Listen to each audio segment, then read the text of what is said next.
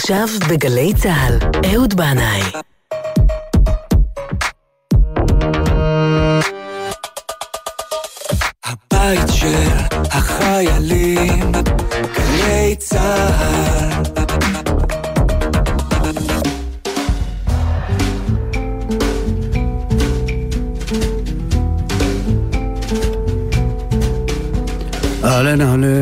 שלום עליכם, ברוכים הבאים אל זה המקום, אל זו השעה.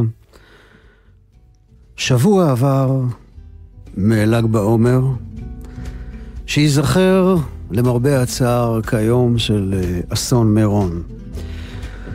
אוי, מה היה לנו שהיום הזה, שהיה אמור להיות יום של שמחה, הפך ליום של יגון והנחה. אז אני הייתי אמור להעביר ביום שישי שעבר התוכנית המשמעויות והרבדים של היום הזה, ולספר קצת על הקשר האישי שלי להילולה של רבי שמעון, אבל השידור התבטל כי היה גל פתוח, דיווחים שוטפים, מסעות הלוויה, יום מלא כאב ותימהון. אבל חשבתי בכל זאת לא לעבור לסדר היום, ולדבר בזה המקום היום על ל"ג לעומר, ועל ההיסטוריה של ההילולה שהלכה וגדלה וטפחה עד לרגע הפיצוץ הנורא. אבל לפני זה, אם יורשה גם לי להצטרף למקהלת המשתוממים על זה שאף אחד מאנשי הציבור, למעט קצין משטרה אחד, אף אחד לא לוקח אחריות על מה שקרה. האמת היא שזה אופייני לאנשי הציבור שלנו. יש אצלנו תמיד הרבה אבות להצלחה, אבל הכישלון יתום. השרים, שרי הפנים והביטחון פנים, התפארו בזה שהם הצליחו לפתוח את האירוע ללא הגבלות. אבל לא, הם לא מוכנים לקחת אחריות על מה שקרה שם. האחד אומר שהוא אחראי, אבל לא אשם. עד היום לא הבנתי את העומק הפילוסופי של המשפט המוזר הזה. אחר כך הוא אומר שהוא לא יתפטר כי המצפון שלו נקי, ואני שואל את עצמי, אם יש, יש שם בכלל מצפון? והשני אומר שזו גזרה משמיים. אז וואלה, תעשו לי טובה, עסקנים יראי שמיים. שימו לרגע את השמיים בצד וקחו אחריות על מה שקורה כאן על פני האדמה. לא הקדוש ברוך הוא ולא המלאך מירוניאל אחראים על הסדרי הבטיחות במירון. התורה אומרת בפירוש, השמיים שמיים לאדוני, והארץ נתן לבני האדם, שיש להם בחירה ואחריות. אבל עם האנשים האלה שכל כך עסוקים בעצמם ובהישרדות הפוליטית שלהם, אם רוצים לשמוע מהם דיבור של אמת, אני לא בטוח שיש עם מי לדבר. אז מה נעשה? נעבור למוזיקה.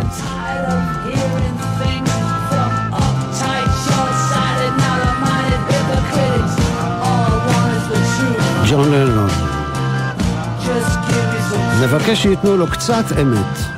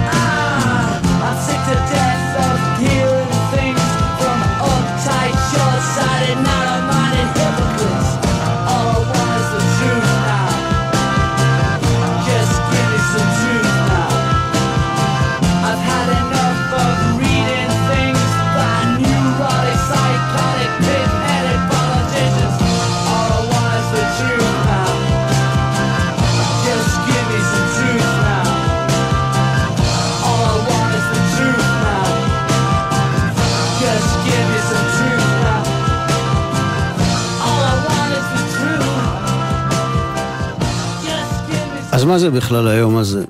לעג לעומר. יש כמה זוויות אפשריות להסתכל על העניין הזה. זה לא חג, הוא לא מוזכר בתורה, לא במשנה, לא בגמרא. יש אומרים שזה היום שחז"ל קוראים לו יום פרוס עצרת, שיש בו דינים שקשורים בעיקר למעשר בהמה, דברים שלא כל כך רלוונטיים לזמננו. דעה נוספת התהוותה אצל המקובלים בצרפת במאה ה-12, והיא אומרת שזה היום בו הסתיימה המגפה שבה מתו תלמידיו של רבי עקיבא. בהמשך ננסה קצת לגעת בעניין הכואב הזה. והדעה הנוספת, שהתפתחה מאוחר יחסית, רק לקראת המאה ה-18, שזה בהיסטוריה היהודית כמעט כלום, אומרת שזהו יום פטירתו של התנא הקדוש רבי שמעון בר יוחאי, שמיוחסת לו תורת הסוד ופנימיות התורה. ויש דעה נוספת שהתפתחה בקרב אנשי התנועה הציונית במהלך uh, המאה ה-20, והיא אומרת שביום הזה פרץ מרד בר כוכבא, והמדורות הן זכר למשואות האש שהדליקו לבשר את בשורת תחילת המרד. ובאמת, עד שמלאו לי 28 שנים, הייתי בטוח של"ג בעומר זה היום של בר כוכבא. אני זוכר בבית הספר היינו עושים הצגות סביב זה. אהוד רוזן הגדול היה אריה, ואני, אהוד הקטן, הייתי הבר כוכבא ורכבתי עליו, כן? זה היה כשהובלתי את המרד נגד הרומאים. עכשיו, אני לא אומר שאין אמת היסטורית בעניין הזה, אבל כנראה שהיה צורך לחינוך הציוני לבנות יהודי ישראלי חדש, חזק, לחזק אצל הנוער מיתוסים על גיבורי כוח. אנשי מלחמה ולא על אנשים שעסקו בדברים רוחניים. לא זכור לי שלמדנו על רבן יוחנן בן זכאי, רבי יהודה הנשיא, או רבי שמעון בר יוחאי. ואולי, אולי זה טוב. כי כך התאפשר לי לגלות את כל העושר הרוחני הזה בעצמי. וזה היה עונג אמיתי בגילוי הזה.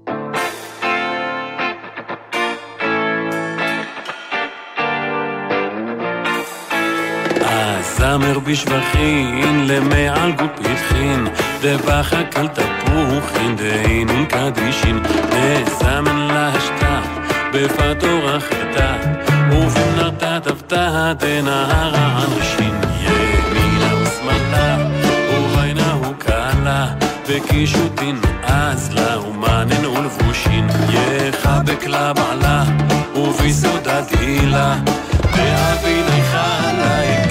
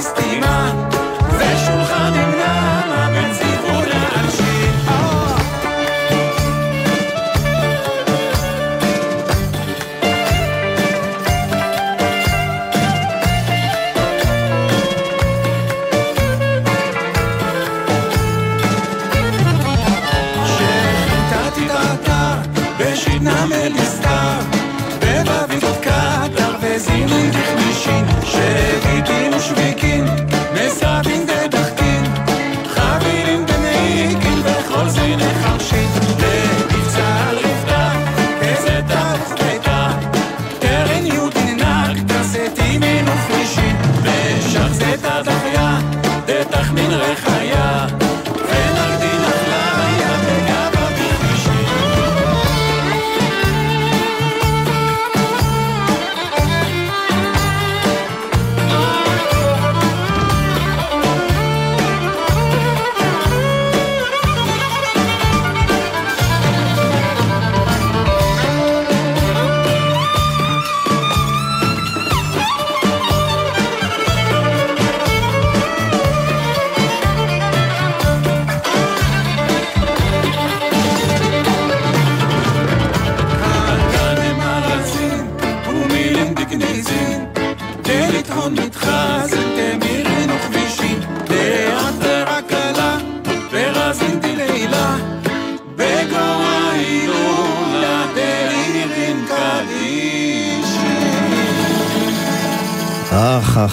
אך, איזה יופי. הזמר בשבחין, המילים של הארי הקדוש, הלחן, תוניסאי עממי, וזה היה ארז נטף ביחד עם אילן דמרי. הזמר בשבחין, שזה שרים אה, בדרך כלל אה, לפני הקידוש בליל שבת. אז הזכרנו קודם את המגפה שבה תלמידי רבי עקיבא בגלל שלא נהגו כבוד איש ברעהו.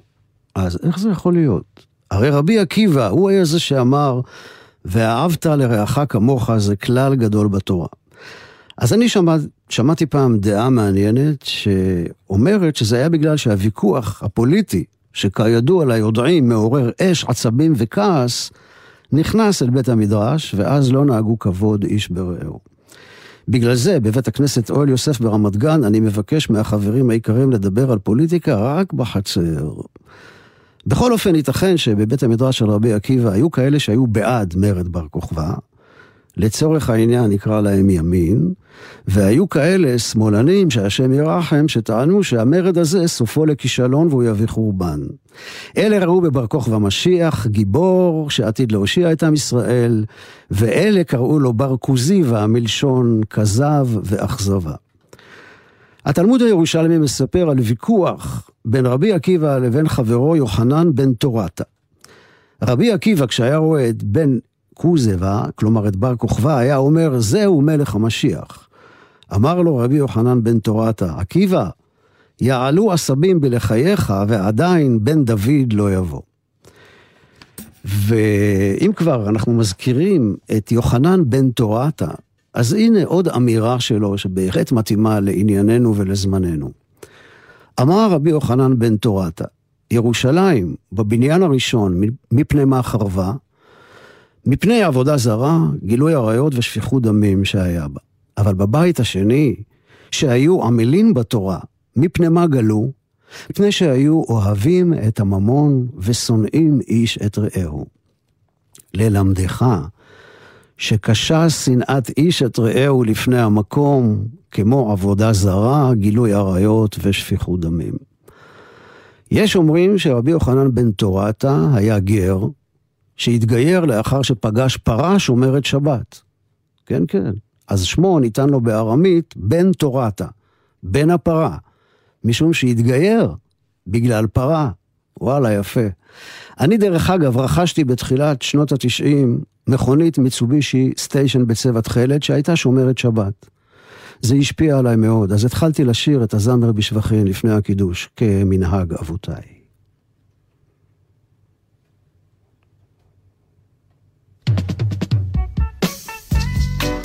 אויה, אויה.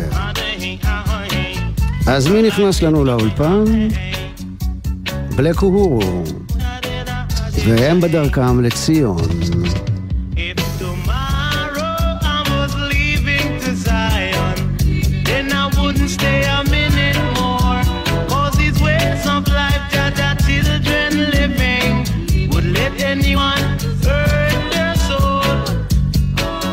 pagan no divided children.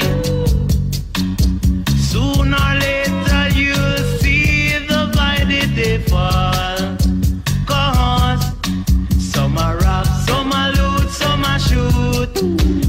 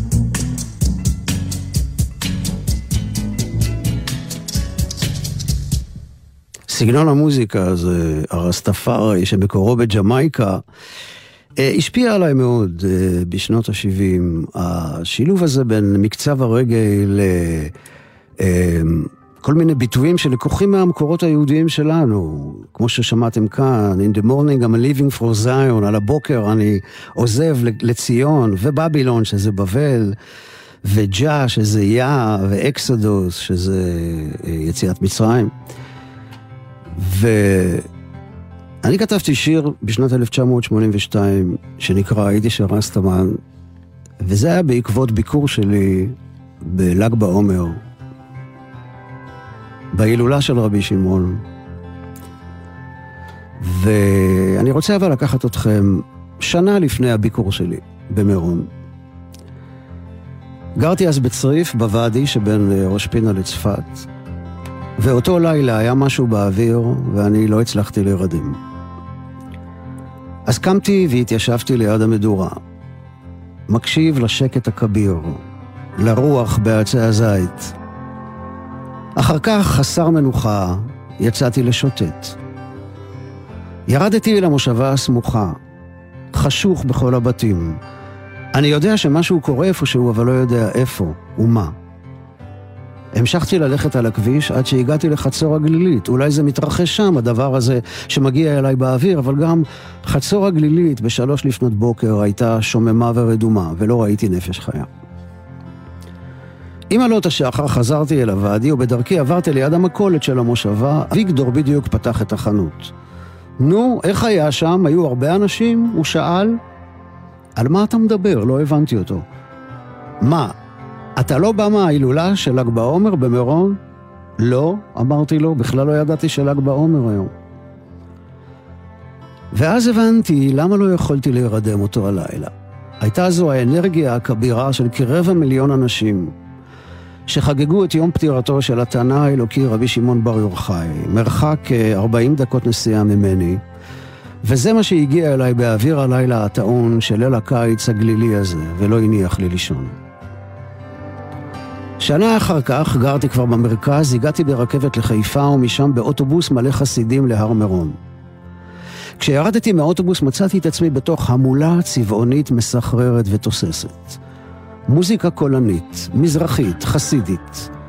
דוכנים של משחקי מזל, מסעדות מאולתרות באוהלי ענק. משקאות חריפים, בשר על האש, נשים זקנות במטפחות ראש, משפחות עם ילדים, קבצנים, אש ועשן. קלרינטים חסידים משתוללים ברמקולים והמוזיקה מלהיבה, סוחפת, תוססת. מצאתי לי פינה על הגג מעל הציון וישבתי שם כל אותו הלילה, מלא השתאות מהמוזיקה, ממעגלי הרוקדים סביב הילדים בני השלוש ארוכי השיער, שעושים להם את טקס החלקה תוך כדי ריקוד ומהשירה הבלתי פוסקת. בר יוחאי נמשכת אשריך, שמן ששון מחבריך. הייתה לי תחושה שכל המדורות שיש בלילה הזה, ליל ל"ג בעומר, במרחב ארץ ישראל, הם ניצוצות שיפים מהמדורה הזו שבוערת על גג קברו של רבי שמעון. אני לא בטוח אם זה היום או יומיים, שבוע או שבועיים אחרי אותו ל"ג לעומר, שהתחיל להתנגן לי בראש הניגון החסידי שפותח את השיר, היידיש הרסטמן. יא בה בה בה בה בה בה בה בה בה ביי ביי ביי ביי בה בה ביי יא בה בה בה. אבל אני בטוח שהשיר הזה התחיל שם. בר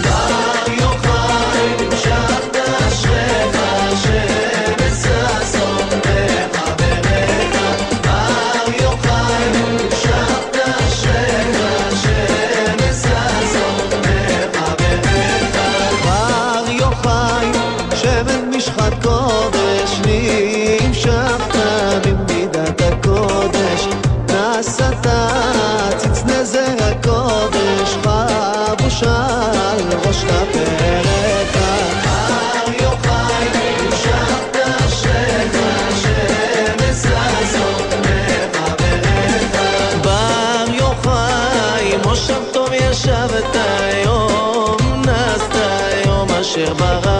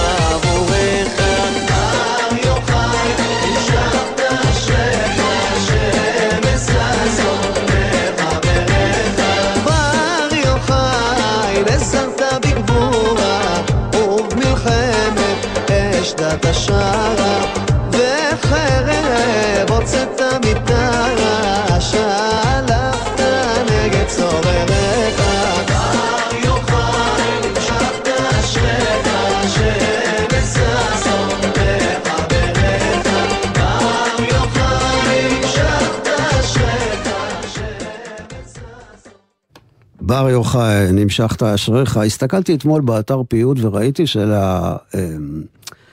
שלפיוט הזה יש קרוב ל-40 לחנים מכל, מכל העולם. פרסים, קווקזים, אשכנזים, תימנים, ממש, אה, ממש מפתיע, הפתיע אותי. ידעתי שיש לו אה, לא מעט לחנים, אבל 40? בכל אופן, בואו ננסה רגע, בואו רגע ננסה להבין את הסיפור הזה של רבי שמעון בר יוחאי, ל"ג בעומר ומירון. המסורת של ההתכנסות סביב קברו של רבי שמעון היא בסך הכל מאוחרת מאוד, היא התחילה בסביבות המאה ה-18.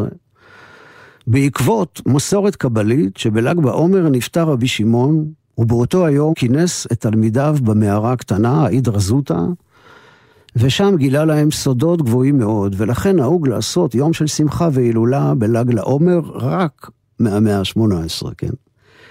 רבי שמעון נחשב לאבי תורת הסוד, ומייחסים לו את ספר הזוהר שהתגלה במאה ה-12, כלומר, למעלה מאלף שנים אחרי מותו, ובצרפת או בספרד.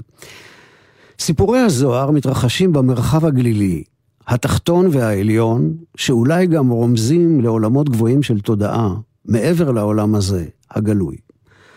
בעקבות רבי שמעון בר יוחאי התפתחה ספרות ענפה שעוסקת בפנימיות התורה. הוא נתן השראה גדולה לארי הקדוש שחי בצפת לפני כ-400 שנה, והארי עצמו נתן השראה רבה לעולם היהודי כולו ולעל שם טוב שייסד את תורת החסידות. אפשר לומר בקיצור נמרץ מאוד, שכיוון המחשבה, המחשבה הזה, הוא מציע קריאה של סיפורי התורה והגמרא כתהליכים נפשיים שעוברים על כל אחד מאיתנו, ושיש בהם משמעות קוסמית נצחית. בדרך הזו הלכו גם האדמו"ר של חסידות חב"ד, בעל התניא, רבי נחמן מברסלב, הוא בתקופה היחסית קרובה אלינו, הרב קוק והרב יהודה לב אשלג, שכתב את פירוש הסולם לספר הזוהר. אומרים שבזכות רבי שמעון בר יוחאי לא תשתכח תורה מישראל, ובאמת אנחנו רואים בדורות האחרונים שדווקא לימוד הקבלה והחסידות הוא השער דרכו רבים מוצאים עניין מחודש ביהדות. בגמרא יש לא מעט סיפורים על רבי שמעון, הוא מצטיירת דמות של אדם קיצוני, שדורש מעצמו ומהסביבה שלו רמה רוחנית גבוהה מאוד, כמעט, כמעט אפשר לומר מעבר ליכולת האנושית. הוא טען שבני ישראל צריכים לעסוק רק בעניינים רוחניים, ושאחרים, כנראה עובדים זרים, יעשו את העבודה היומיומית.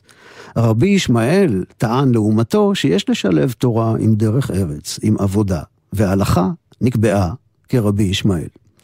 הגמרא אומרת שרבים הלכו בדרכו של רבי ישמעאל וזה הצליח להם, והמעטים שהלכו בדרכו של רבי שמעון זה לא הצליח להם. עם השנים, העלייה לקברו בל"ג לעומר, שהתחילה כאמור, כאמור במאה ה-18, הלכה והתעצמה וגדלה. אבל צריך, וחשוב לזכור, אין כאן שום עניין הלכתי, זו מסורת, מאוחרת. מנהג עממי, החוגים הליטאיים, למשל המתנגדים, לא נוהגים לעלות להר מירון. ובעניין הזה של העלייה למירון, לדעתי אנחנו עדים לאיבוד פרופורציה וקנה מידה. אפקט העדר. כולם עולים להר בל"ג לעומר, אז גם אני. כולם נוסעים לאומן בראש השנה, גם אני. האם זה באמת מה שחשוב? אני לא בטוח. מאז אותו הלילה, ב-1980, לילה שלא אשכח לעולם, הגעתי למירון אה, בל"ג לעומר עוד פעמיים או שלוש.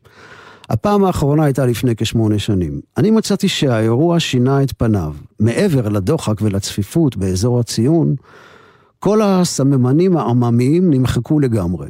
אין משחקי מזל, אין אוהלי סטקיות עם עשן וריח של שיפודים על האש, אין הרכבים של מוזיקה עיראקית או מרוקאית, נעלמו מהשטח כל האוהלים של המשפחות עם הזקנות המרוקאיות ששפכות את הלב בדמעות לפני רבי שמעון, והאירוע נצבע בצבעים של שחור ולבן.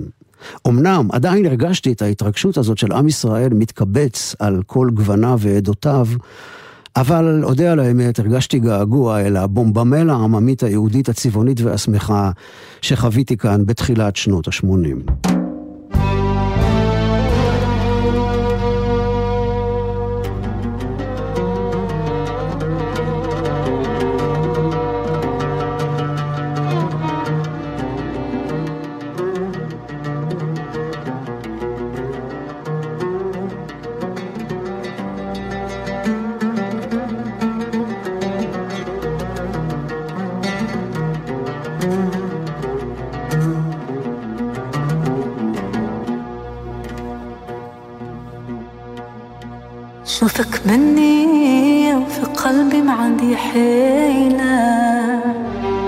ينكري. ما تمرد نشوفك بالنية وفي قلبي ما عندي حيلة. واي واي واي. نصرب الألف والمية الأحشام ولا قيلة. ومقامك عالي أحلالي دي ديما في بالي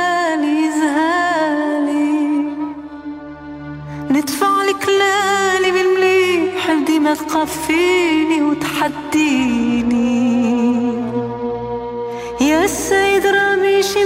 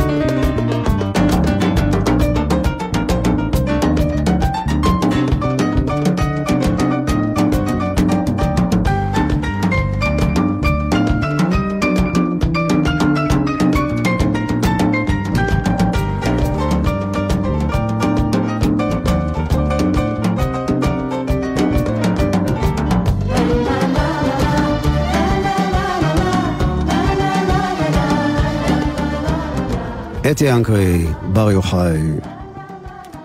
השבוע ראיתי בני נוער וצעירים מתקבצים בכיכר העיר ומדליקים נרות לעילוי נשמת האנשים והילדים שנהרגו במירון. וזה ריגש אותי לראות את הדבר הזה. זה הזכיר לי את הנרות שדלקו בכיכר אחרי רצח רבין. וחשבתי לעצמי עד כמה בעצם העם הזה, על כל גווניו, כמה, כמה לאחדות, ואנחנו צריכים לזכות, אולי הגיעה השעה שיהיו לנו מנהיגים שידעו איך לאחד אותנו ולא לפלג אותנו. המקום בו אני מונח הוא צומת דרכים, נקודת מפגש. אני משוטט בין כל המגזרים, אבל שייך לאף אחד מהם. עולם התורה מאפשר לי להיות יהודי חופשי, שלומד מכולם. אני מפעיל מסננת, אני דוחה את הנקודות השליליות שקשה לי איתן, ומאמץ לליבי את הנקודות הטובות. אני רואה את עם ישראל כגוף אחד שיש בו איברים שונים. בים התורה הגדול והאינסופי מצאתי לעצמי את החוף הקטן והאישי שלי. כאן אני עוגן ומכאן אני מפליג. הקשר שלי לעולם החרדי הוא עמוק ויומיומי, ואת המילים האלה אני אומר מתוך דאגה כנה, כנה, מעומק הלב. אחיי היקרים, תושבי בני ברק, מאה שערים, ביתר עילית וקיבוצי הסביבה. מאיפה הגיע המנהג הזה להצטופף עד כלות, להידחק כסרדינים בקופסה עד שאי אפשר לזוז ואי אפשר לנשום?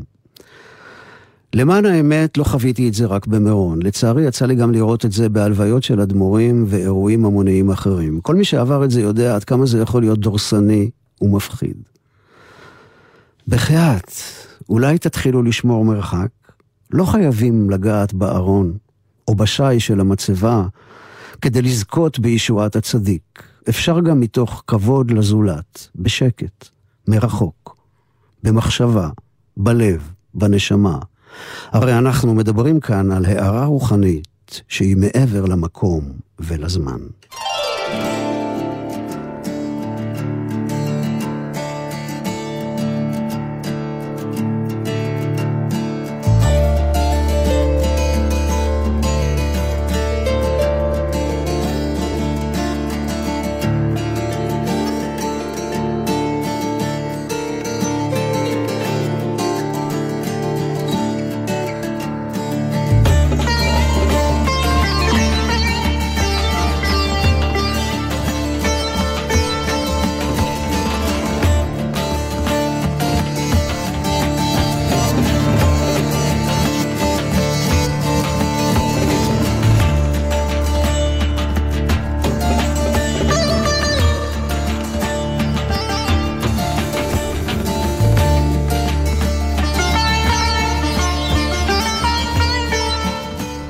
ארז לב-ארי עם ניגון החתונה של קרליבך.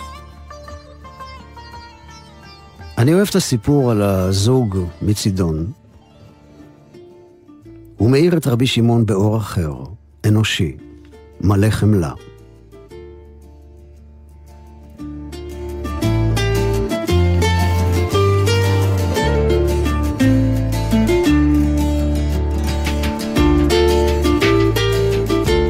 הזוג מצידון, אחרי עשר שנות נישואים, לא מצליח להביא ילד לעולם.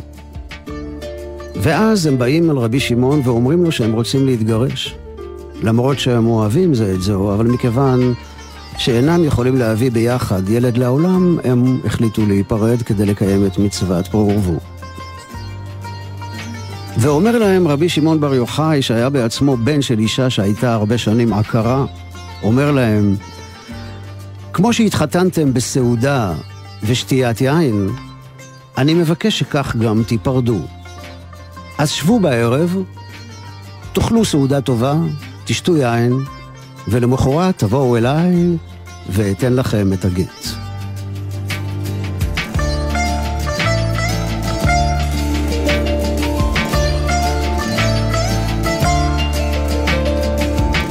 כך באמת עשו. האישה הכינה תבשילים טובים, הבעל הביא יין משובח מן השוק, ישבו ואכלו ושתו, והבעל אמר לאשתו, מחר, אחרי שנקבל את הגט, ולפני שתחזרי לבית הורייך, אני רוצה שתיקחי מכאן, מהבית, את כל החפצים היקרים לליבך. תיקחי את כל מה שאת אוהבת. אחר כך הבעל, ששתה קצת יותר מדי יין, נרדם.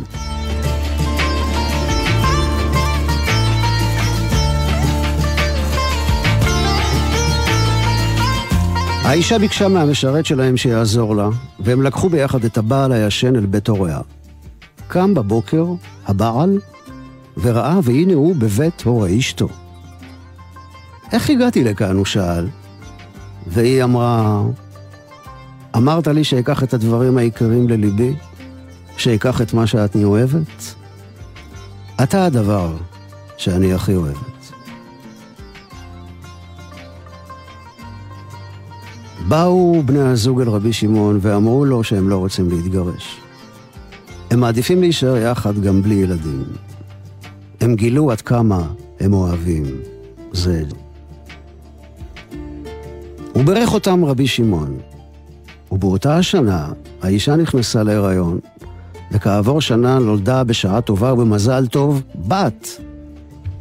או אולי בן, לא נורא, גם טוב.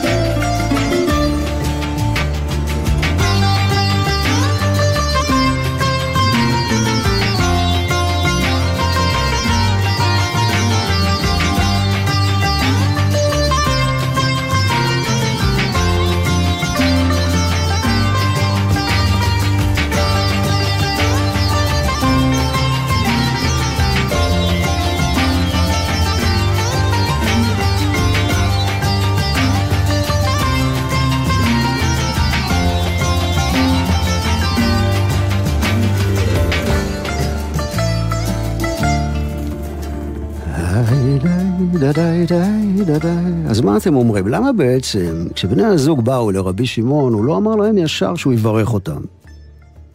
למה הוא היה צריך לה, להעביר אותם את כל הקטע הזה? אני חושב שהוא הרגיש שיש שם איזו סתימה רגשית ביניהם שלא, אה, שבעצם מונעת אה, מהאישה להיכנס להיריון, ובחוכמתו ובחמלה שלו, ברגישות שלו, הוא הצליח לשחרר להם את הסתימה הזאת בדבר הזה שהוא עשה, שפתאום הם גילו עד כמה הם אוהבים אחד את השנייה. וזה סיפור באמת אה, יוצא דופן ומגלה את רבי שמעון באור כל כך אנושי וחומל. ומכאן אנחנו בסיבוב חד, אבל תכף תבינו שהוא לא לגמרי חד, עוברים ללהקת זינגלה. זינגלה הייתה להקת רוק מתקדם ישראלית שהוציאה באמצע שנות ה-70 אלבום פסיכדלי באנגלית. אבל אנחנו נשמע שיר מתוך החומרים בעברית שזינגלה הקליטה בשנות ה-80, חומרים מאוד נדירים, שלא יצאו לאור בצורה פורמלית, ואני חרשתי אתמול את הרשת שעות עד שהצלחתי להשיג את הקטע הזה, שנקרא "אין שלום בינתיים", הוא נכתב על ידי ג'וני שטרן, חבר הלהקה, זיכרונו לברכה. הוא מבוצע כאן על ידי חבר אחר של הלהקה, שייבדל לחיים ארוכים וטובים, אפרים ברק. אין שלום בינתיים. זינגלה.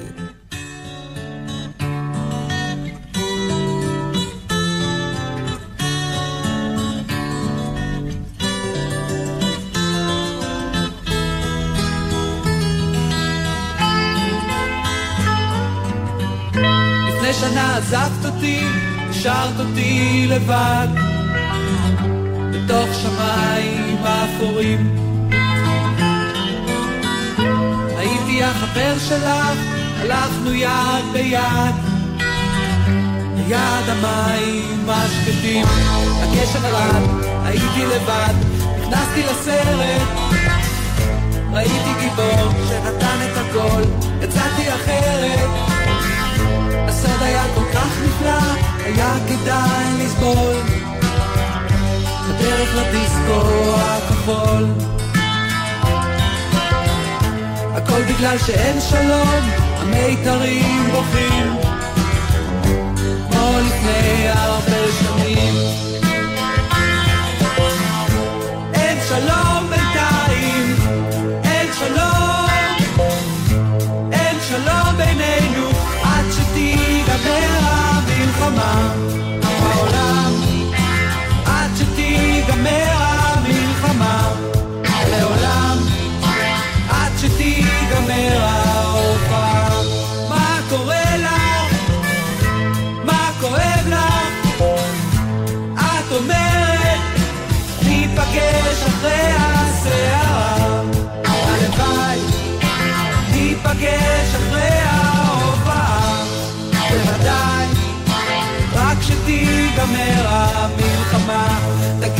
כן, תגידי אמן, תגידי בסדר.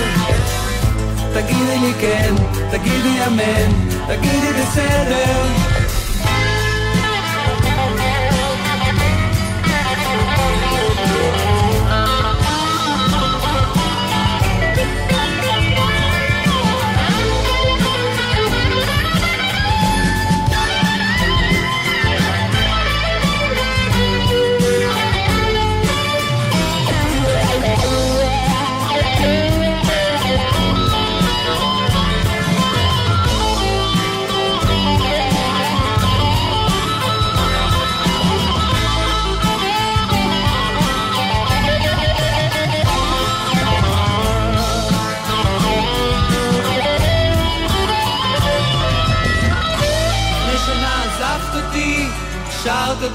לבד, ליד המים השקטים.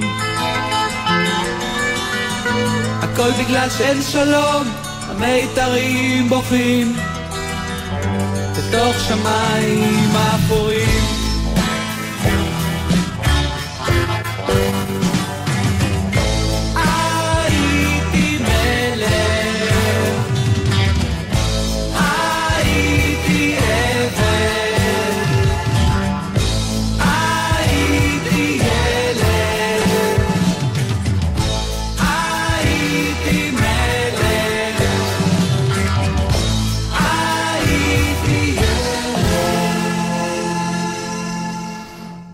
השיר הזה לוקח אותי במנהרת הזמן ל-1980, זינגלה.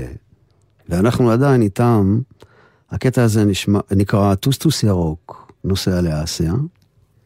והאמת היא שאסיה זה לא הכוונה רק ליבשת, אלא גם אה, לנערה ששמה אסיה. זו הקלטה נדירה וגונבה השמועה לאוזניי שאותה אסיה מנגנת כאן חליל. אז איך אה, שורה זינגלה למירון, ל"ג בעומר? אודי תמיר, הבסיסט של זינגלה, היה ידיד נעורים שלי מגבעתיים. בסוף שנות ה-70 הייתי יושב הרבה בדירה שלו במרכז תל אביב.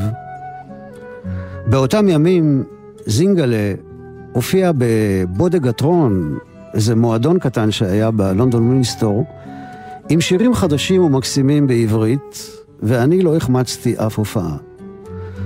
אודי ויונתן, זיכרונו לברכה, כבר היו עם כיפה וציציות מתנודדים עם הכלים כמו בתפילה. יום אחד הצטרפתי אליהם לשיעור של הרב חפותה בבית הכנסת ברחוב שד"ל בתל אביב. הימים היו ימי ספירת העומר, והרב חפותה דיבר על המשמעות המיסטית של הספירה השלושים ושלוש. הוד שבהוד. הוא דיבר על העובר ברחם אמו שרואה מקצה העולם ועד קצהו, אבל כשהוא נולד, המלאך שישב איתו שם ברחם לאור הנר ולימד אותו את כל סודות העולם, אותו מלאך סותר אותו על פיו, ואז הנשמה יורדת ממרומי מרומים, נכנסת אל הגוף, והוא שוכח הכל.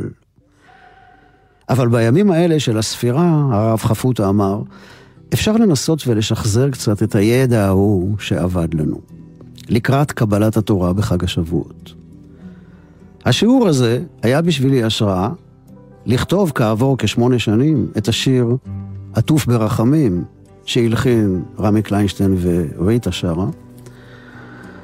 ובאותה שנה עליתי למירון בל"ג לעומר בפעם הראשונה, 1980, ופגשתי שם את אודי תמיר.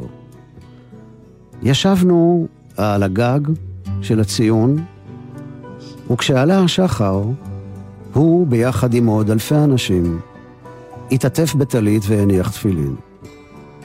ואצלי, שלא היה לי לא טלית, ולא תפילין, ולא סידור, התחילה, התחילה איזו תנודה בלב, שהתחיל לפעום קדימה, קדימה, קדימה, לקרוא, לקראת כל מה שהולך לקרות.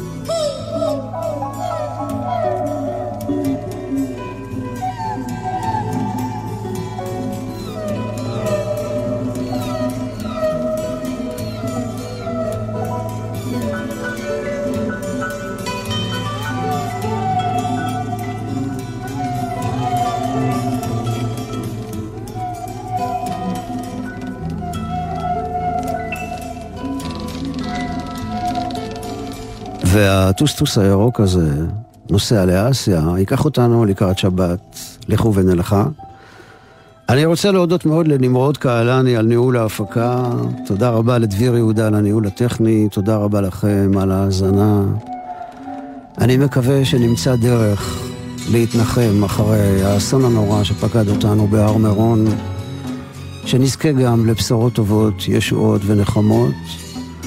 ואת התוכנית הזאת אני רוצה לסיים עם שיר נפלא של משינה, והם מבקשים, השמיעו קול. כל טוב, שבת שלום וסלמת לכולכם.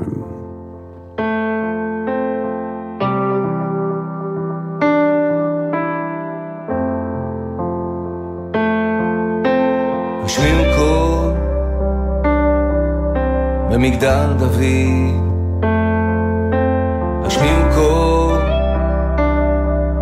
שאת הלב ירעיד, כי הים מתמלא מהדמעה, בפנים הכל ריק מהשנאה, והשמש שוקעת על כבישים בפקק תנועה.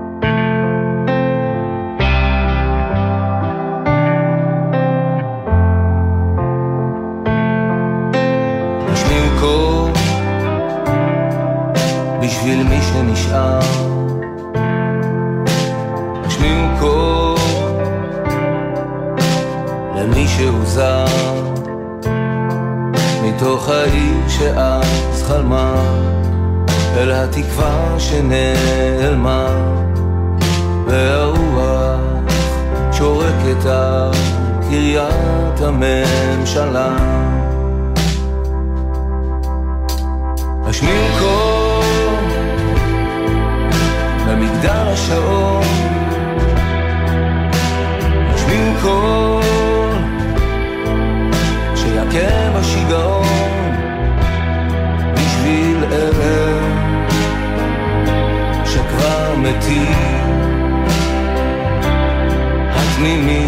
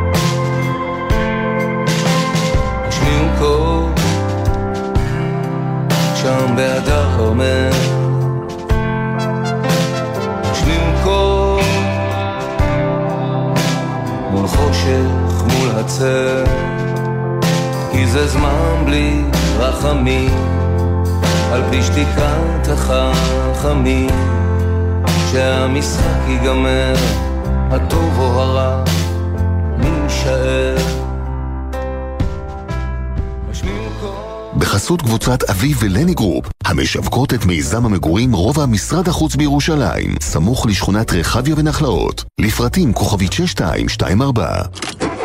מה נשמע, נשמע, סוף השבוע, של החיילים. גלי צה"ל כבר 70 שנה.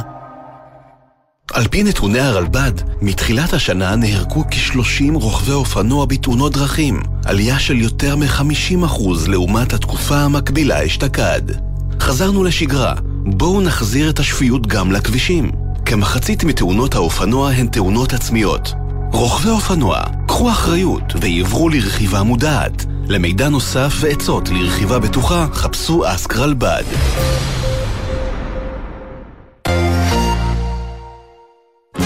כל שבת ב-10 בבוקר, יורם סוויסה לוקח אתכם למסע מוזיקלי. והשבוע, מסע בעקבות האוכל. מירי בועדנה, מה זה בשבילך אוכל? וואו, קודם כל אוכל זו תרבות, אני גדלתי במשפחה מרוקאית חמה, תמיד נתינה, נתינה, להכין, לבשל ולכבד ולהעניק. מסע עם יורם סוויסה, מחר, 10 בבוקר, ובכל זמן שתרצו, באתר וביישומון גלי צה"ל. זוכרים את יעקב אגמון, זיכרונו לברכה. שמעון אלקבץ, בסדרת תוכניות מחווה מיוחדות של שאלות אישיות, על תרבות, מוזיקה ומה שביניהם. והשבוע, אילנית. שרתי עם שלמה צח והיינו חנה ושלמה, וכשבאנו ללהקת כרמון המיתולוגית, יונתן כרמון אמר לנו, אתם לא יכולים להופיע עם השם שלמה וחנה, ואני החלטתי לקרוא לכם אילן ואילנית. מחר, שמונה בבוקר, גלי צה"ל. ספרים רבותיי ספרים, בתוכנית מיוחדת עם אשכול נבו. לרגל הופעת הרומן, גבר נכנס בפרדס. רציתי בכלל להיות מוזיקאי, זו פשוט בעיה של חוסר כישרון, ומאז אני מנסה לעשות מוזיקה במילים. ספרים רבותיי ספרים, עם ציפי גון גרוס. הערב בחמש, גלי צה"ל. מיד אחרי החדשות, יהורם